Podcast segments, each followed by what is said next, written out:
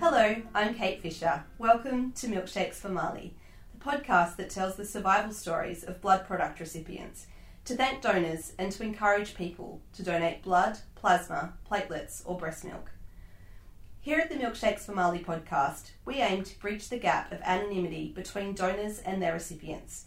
If you have ever been a donor, you could have been the one to save the life of the guest that we profile here each week, and becoming a donor in the future means that you too could become a part of this story. Today, we are joined by blood product recipient and disability advocate Lisa Cox. Lisa had a stroke at the age of 24 that resulted in a year in hospital, pneumonia, heart attacks, and uncontrollable seizures. She died twice in hospital, had open heart surgery, a hip replacement, and had one of her legs, all of her toes, and her fingertips amputated. The permanent damage to her brain has impacted her speech and memory and has taken 25% of her sight, left her living with epilepsy and using a wheelchair. But she is still alive, and that is due to the incredible donations given to her by Australian blood donors. And as you will see in our interview, she isn't wasting a moment of her second chance. I hope you enjoy my chat with the formidable Lisa Cox. All right. Hi, Lisa. Welcome to the Milkshakes for Marley podcast. Hi. Thanks so much for having me on. Um, I don't really know where to start um, with writing an introduction to your episode. I usually give a bit of an introduction at the top of who you are and what you do, and I feel like there's just so much diversity in what you offer. Um, an author, a writer, a presenter, a disability advocate, a media inclusion specialist. Um, how would you self describe what you do? Bit of this, bit of that. Um, yeah, writing is is my is my passion, I suppose. Media marketing advertising is my professional background, mm-hmm. but um, I acquired a disability at the age of 24, so I've managed to fuse together my professional background with my uh, lived experience in disability. And these days, I teach brands and businesses how to better represent disability in media, um, in their their content, I suppose. Um, and I do a, a, bit of this and that on side. Amazing. um, can you tell me a little bit about what your life was like before you had your stroke? Sure. It was, uh, I don't want to say typical because no one's life is, is typical. there is no no ordinary life, I suppose. But I grew up in, in Brisbane, um, in Australia, and went to school and university here. And when I when I left university, moved to Melbourne for work. I worked in advertising agencies as a writer, so I made ads for national and international brands. Mm-hmm.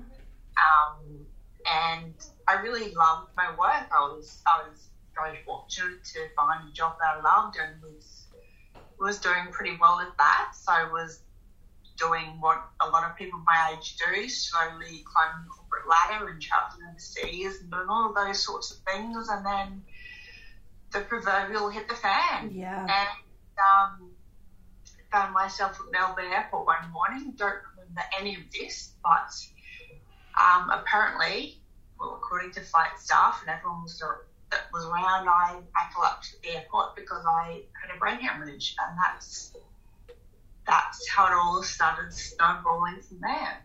Mm-hmm. So you said brain hemorrhage. I said having a stroke. Um, is that one and the same thing?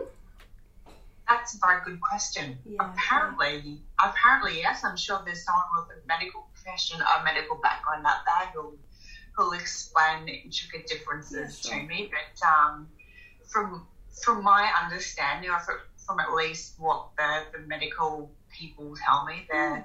they're much in the same, but I'm sure there are some some small differences. Yeah, sure. But for one of a for a better word, they're they're very similar. Yeah, amazing. And we always remind listeners that, uh, sorry, we always remind our guests and our listeners that this isn't a medically and scientifically correct podcast. All we ask is that you speak of your experience. So, and I'm not a doctor, so I can't verify any of the medical stuff. Definitely not a doctor or a neurologist, and everything in layman's terms. Is Yeah. Absolutely. And we, yeah, we like to focus on, you know, what people have been able to achieve in their lives after being blood product recipients. So that part of your story is the most important to us today here on the podcast. Um, what should our listeners do if they suspect that someone is having a stroke? Uh, if they if they think someone is having a stroke, definitely seek help. Call an ambulance. Yeah. If um, if someone is perhaps standing Mm-hmm. or in an area where they could could collapse or could fall, make sure they are somewhere somewhere safe. So you're sitting down, perhaps um, Mhm. not in say uh, the middle of the car park or somewhere where they can sit and oh sorry fall and hit Yeah, their sure. head Yeah. or, or something like that. And I'd say that um, because I have epilepsy now, and we said the same things to people who, who perhaps are at risk of epileptic seizures. Um, um, so yeah, making sure they're they're somewhere safe and calling triple zero or whatever the emergency services number is in your local area. Yeah, you literally took the words right out of my mouth. I was about to say not dissimilar. Um, our daughter has epilepsy and she has frequent seizures, and that's literally what we tell people if they say, "What do we do if we we think she's going to have a seizure?" It's literally just keep her safe, stop her from you know move her into the middle of a room, make sure that she hasn't got hard surfaces under her head if that's possible. Um, seek further help. There isn't a great deal else that you can do in that situation. Um, so before this happened, you're 24, you've recently been offered your dream job, you've been playing elite level sport, and then a brain hemorrhage threatens your life. Ultimately, your love, your life is saved by blood donors. Um, do you have any recollection at all of receiving those first blood products? Not the first blood products, Mhm. but after that, I definitely do. Yeah. Um, I have no recollection the first couple of months in hospital. My family, my beautiful family, certainly do. Um, while I was in induced coma and life support um, and out cold, they were there wide awake witnessing all of it. So um, I, I certainly don't remember a thing, but unfortunately, they were there for it and could certainly remember every moment. Yeah. So, what were those initial blood products used for? Do you know? I had complete organ failure, and so while all of I'm assuming that while Yeah, all sure. of my blood was being was being flushed out and everything was was was going on, um, um, they were they were cleaning cleaning things out. Yeah, and- sure. Yeah. And, you know, just the amount of surgery that you've had as well, they would have needed those blood products on hand even to start those surgeries, even if you didn't need them during some of the surgeries. Um, and that's certainly something that we discussed with Dr. Dinesh Palipana as well, is that he actually doesn't remember whether he needed blood products immediately following his car accident for some of his injuries, but he knows he wouldn't have been able to have the treatment that he did had there not been blood products available for him to have those initial surgeries. So, yeah. and I know that you have done some work with him as well. She's a beautiful man. I have all the time in the world for you. Yeah. He good friend and a really, really great soul. Yeah. Yes, and thanks to uh, blood products, both of us are here today. We, we certainly owe a lot to our donors. Yeah, absolutely. Um, so, what was the hardest part of your rehab? Once you came through having all of that time in hospital and all of the surgery, I think so many people think that, you know, once you've come through that acute phase of it, you can kind of just get on with your life. But that's when your rehab process really starts. So, so many. Which, part do I choose? Yeah, There's so many, and to be to be completely transparent, it's still happening today. I'm Yeah. 16 years on today. hmm um, just my 16 year anniversary not that long ago, and I'm still learning new things. So I have acquired a brain injury, Mm-hmm. and my left leg was amputated. I'm in a wheelchair full time, and so there there are still things I learn now, and the brain is a beautiful, beautiful thing. Um, I was telling my mother-in-law on on the phone only this morning that brain injury is sometimes hilarious. I will forget a conversation that my husband and I had 20 minutes ago, but I still remember the lyrics to a song from 20 years ago. So it, it works in really mysterious ways, but there are there are strange things that I'm still learning. But in some ways, the hardest thing for me was society. Um, the way the way society dealt with my disability, me learning to adapt to my new body, that I kind of dealt with that. Mm-hmm. I won't say it was easy because it was challenging. Of course. Um, every day, learning to eat with, learn to feed yourself again and dress yourself again and hold a cup of water. I had to learn to do everything again Mm. like a toddler. For anyone who's who's raised a child, I haven't, but learning watching a child go through all those first milestones, I was doing all of that at the age of 24 and 25, um, tying my shoelaces again, put my hair in a ponytail for the first time. And that was really, really challenging, but I did it all. Mm. But even today, um, I've become those obstacles of social stereotyping and people still um, not quite knowing what to do with me Mm. because I look different and people people like me Mm. um, and that really is why I do a lot of the work I do today, Yeah. I suppose, because um, I'm very fortunate to have my voice, Mm. which I, I didn't have for a long time. I had to learn to speak again. For the first few months, I had to point at a board of letters to spell out my name, Mhm. L I S A, Mm-hmm. and that was how I communicated. So now I'm so grateful to have my voice back. I can jump on my soapbox and advocate for other people who perhaps don't um, have have that ability, and I, I can write very very slowly. Mm-hmm. So I, that to me is a is an absolute privilege, um, and I, I don't take that for granted at all. So I want to use that as, as best I can. Yeah. And as the mother of three children with various physical and neurodiverse disabilities, I am so incredibly grateful for the work that you do because that's paving the path for them in terms of what their career opportunities will look like and the way that employers will view them, you know, as potential employees and it just yeah i've watched your career for a little while and i'm just so so so deeply grateful for the way that you're changing the world that my children will grow up into. So thank you so much.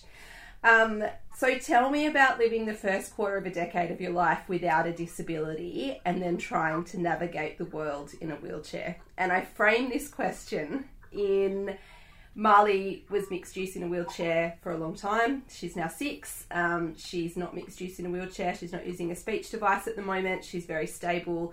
Um, she has recovered some of that brain function that she had lost from the prolonged status epilepticus seizures that she was having.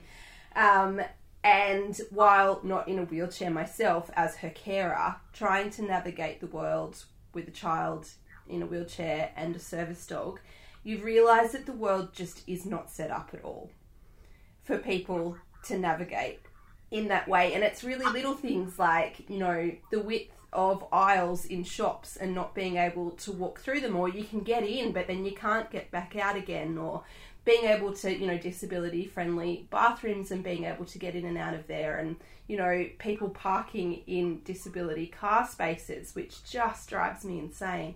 Um, I had a fun experience the other day where a gentleman was in a delivery van and was at our school and I was trying to take Marley into school and he parked in the disability parking which is the only parking I can use for her. There's only one disability parking spot at that side of our school that I can use to get her into her classroom.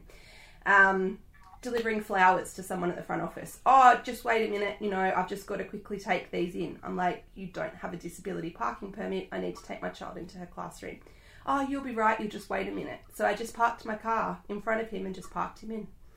And I took her to her classroom, and he came out and he was yelling at me, and I was like, "Oh, it's all right. I'll just be a minute. I'll just do what I need to do."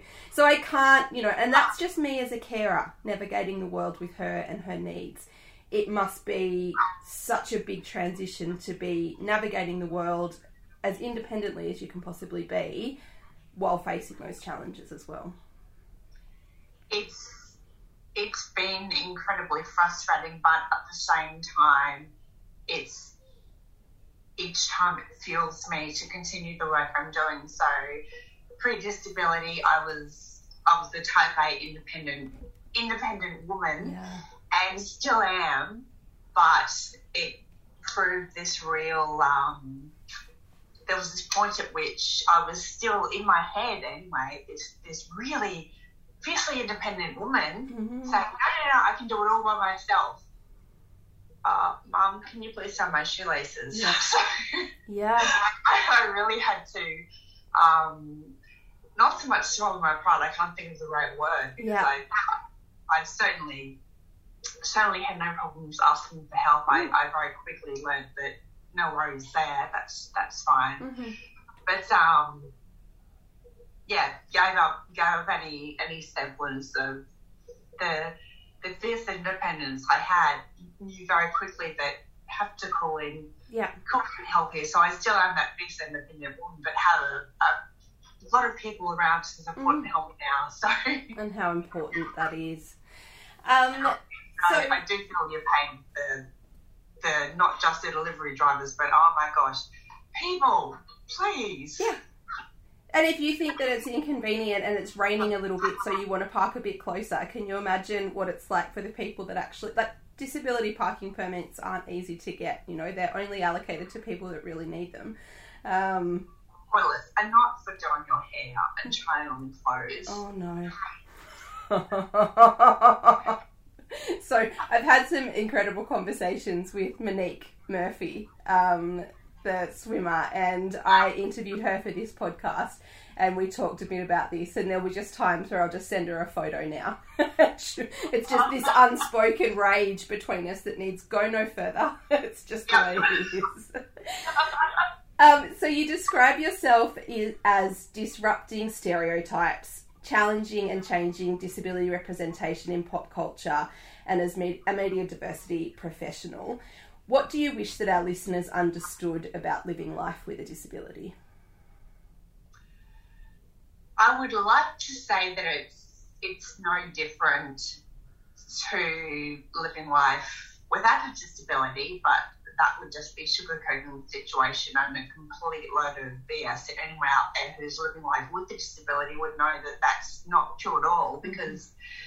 Firstly, it's so different for absolutely everybody, and I can't speak on behalf of everybody. For some people, life is way different Mm, um, and it's, it's so wonderful that we have certain advocates out there speaking speaking for, for the disability or on behalf of the disability community, but they certainly can't speak on behalf of everybody. Um, so it's it's always really important to remember that if you if you hear the voice of one disabled person, whether it's me or somebody else, you're only hearing the voice of one disabled person mm, um, there's so many of us out there. One in five people have a have a disability. So mm. don't don't please please don't ever forget that. I'm assuming that most of your your listeners have a disability. Would I be correct? Or Um, so we tell the survival stories of blood product recipients. So we have interviewed a lot of people on the pod um, that do have disability, and that to me is just about you know being the mum of three kids with disabilities. That's as much about inclusion and seeing that broad range of people as anything else. Having said that, there's lot you know we've got amputees and we've got different people that have been on the pod. That lots of the people who have you know acquired disability through their life have got good stories of being blood product recipients as well and great survival stories. So, and we really like to showcase that as part of the podcast, but we do have quite a big following of people with disability. oh, okay, Yeah. yeah, we're yeah all so different. So it would be it would be really hard to sit here and say Mm, we're all this or we're all that or Yeah. something Yeah. stuff like that. But get out and know us all. Get to know the person before before you get to know the, the disability. I suppose I I work with an organisation called Media Diversity Australia, and we work with journalists in the media and encourage journalists and media professionals to before they write the story about a person with a disability and write just about disability and so and so has autism and this is their autism were know the individual and learn a little bit more about them and as opposed to the diagnosis because we are all so much more than our diagnosis and our you know big fat medical file or in Mm. my case medical files Yes. mm. Um, and you know, we are recording this episode as well, not that long after Dylan Alcott has been named Australian of the Year. And as phenomenal as that is, we're also working through this podcast to show that, you know, for, for not and not always, but the media representation you see of him is him winning tennis championships and, you know, white man in a wheelchair there is so much more to disability Yeah. than just that and you know and that's not taking anything away from him or the phenomenal advocacy work that he's done or you know we're in a such much you know so much better position in terms of the public discourse and the narrative around disability because of the phenomenal work that he's done and I mean no disrespect to Dylan in saying that whatsoever um, but if you take a look in you know through our front door into our house we have you know three children that have autism in varying ranges, um, three kids that have got a global developmental delay. They all have learning disabilities. Um, you know, Marley has a brain injury from her autoimmune encephalitis and her prolonged seizure activity, and we're expecting that to progress through her life. She will relapse and that will get worse. So, you know, we've got disability equipment in our house and we've got a service dog that's with us all the time and that's just one tiny little snapshot of one house and what our home looks like. So you think about all of the different people with disability across Australia and the differences that means in terms of, you know, cultural things and all sorts of things. It's just such a big, rich picture of people that have just got so much to offer.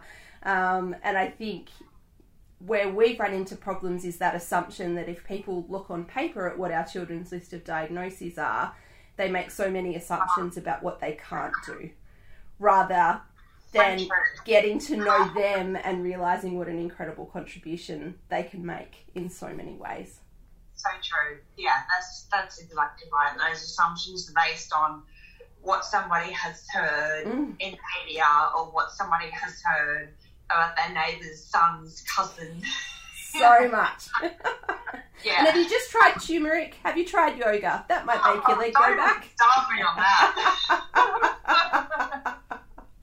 so many of the things. um, so after you got married, you wrote an open letter to the blood donors who saved your life. Um, and among many other places that I've seen it, it was published by the HuffPost. And I'll just read a little bit of your letter, if that's okay, during the podcast. Um, and we'll pop a link to it in the show notes as well. And so you wrote Dear stranger, thank you for helping to save my life. I wouldn't be writing this if it wasn't for you. I'm so grateful for your kindness. You have no idea how much your generosity has meant to me and my family.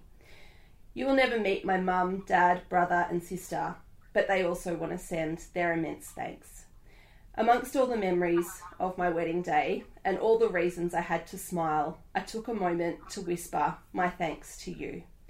I wanted to send you a photo from our wedding, but I don't have your address, so I'm writing this instead, and I really hope it reaches you.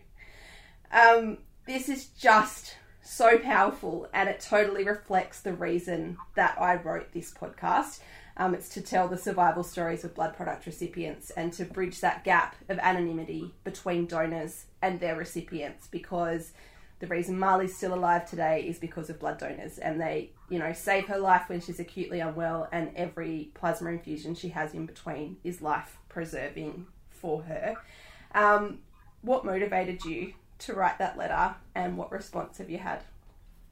I've had a an overwhelmingly positive response, and I could not be more grateful to my blood donor, uh, my blood donors. Yeah. Um, I don't remember my first transfusion, but I do remember subsequent tra- transfusions. I had open heart surgery several years later, um, and was told that I would need a blood transfusion then. And I was petrified because um, I, I was just scared, basically, being in cardiac ICU Mm. and just remember looking at the blood bag up there and thinking, my gosh, that's firstly that's that's someone's blood and how what a gift that is, um, and being just just being so grateful and knowing at that at that moment I had uh, an engagement ring on on my finger at that time. I got engaged um, only a few months earlier. Hmm and knowing during the during the wedding that I was I was really only there because of that or those donors or that donor or how it worked out. Yeah, absolutely. Um, so that's that's really what inspired me to, to write that to write that. So it really did did mean mean so much to me. I have I have so many people to be grateful for in the hospital system, but certainly the, the blood donors are, are one of those one of those um, one of those people. Yeah. And we've talked about that too, that, you know, there's all the amazing medical advances and surgeons and science and technology and all of those things that support everybody. But none of it's possible if you haven't got the blood product to get you through those acute phases. And it's that human kindness of going and donating blood and supporting another Australian is what keeps people alive and makes everything else possible. So tell me what a day in the life of Lisa Cox looks like now. A day of life always involves caffeine. good.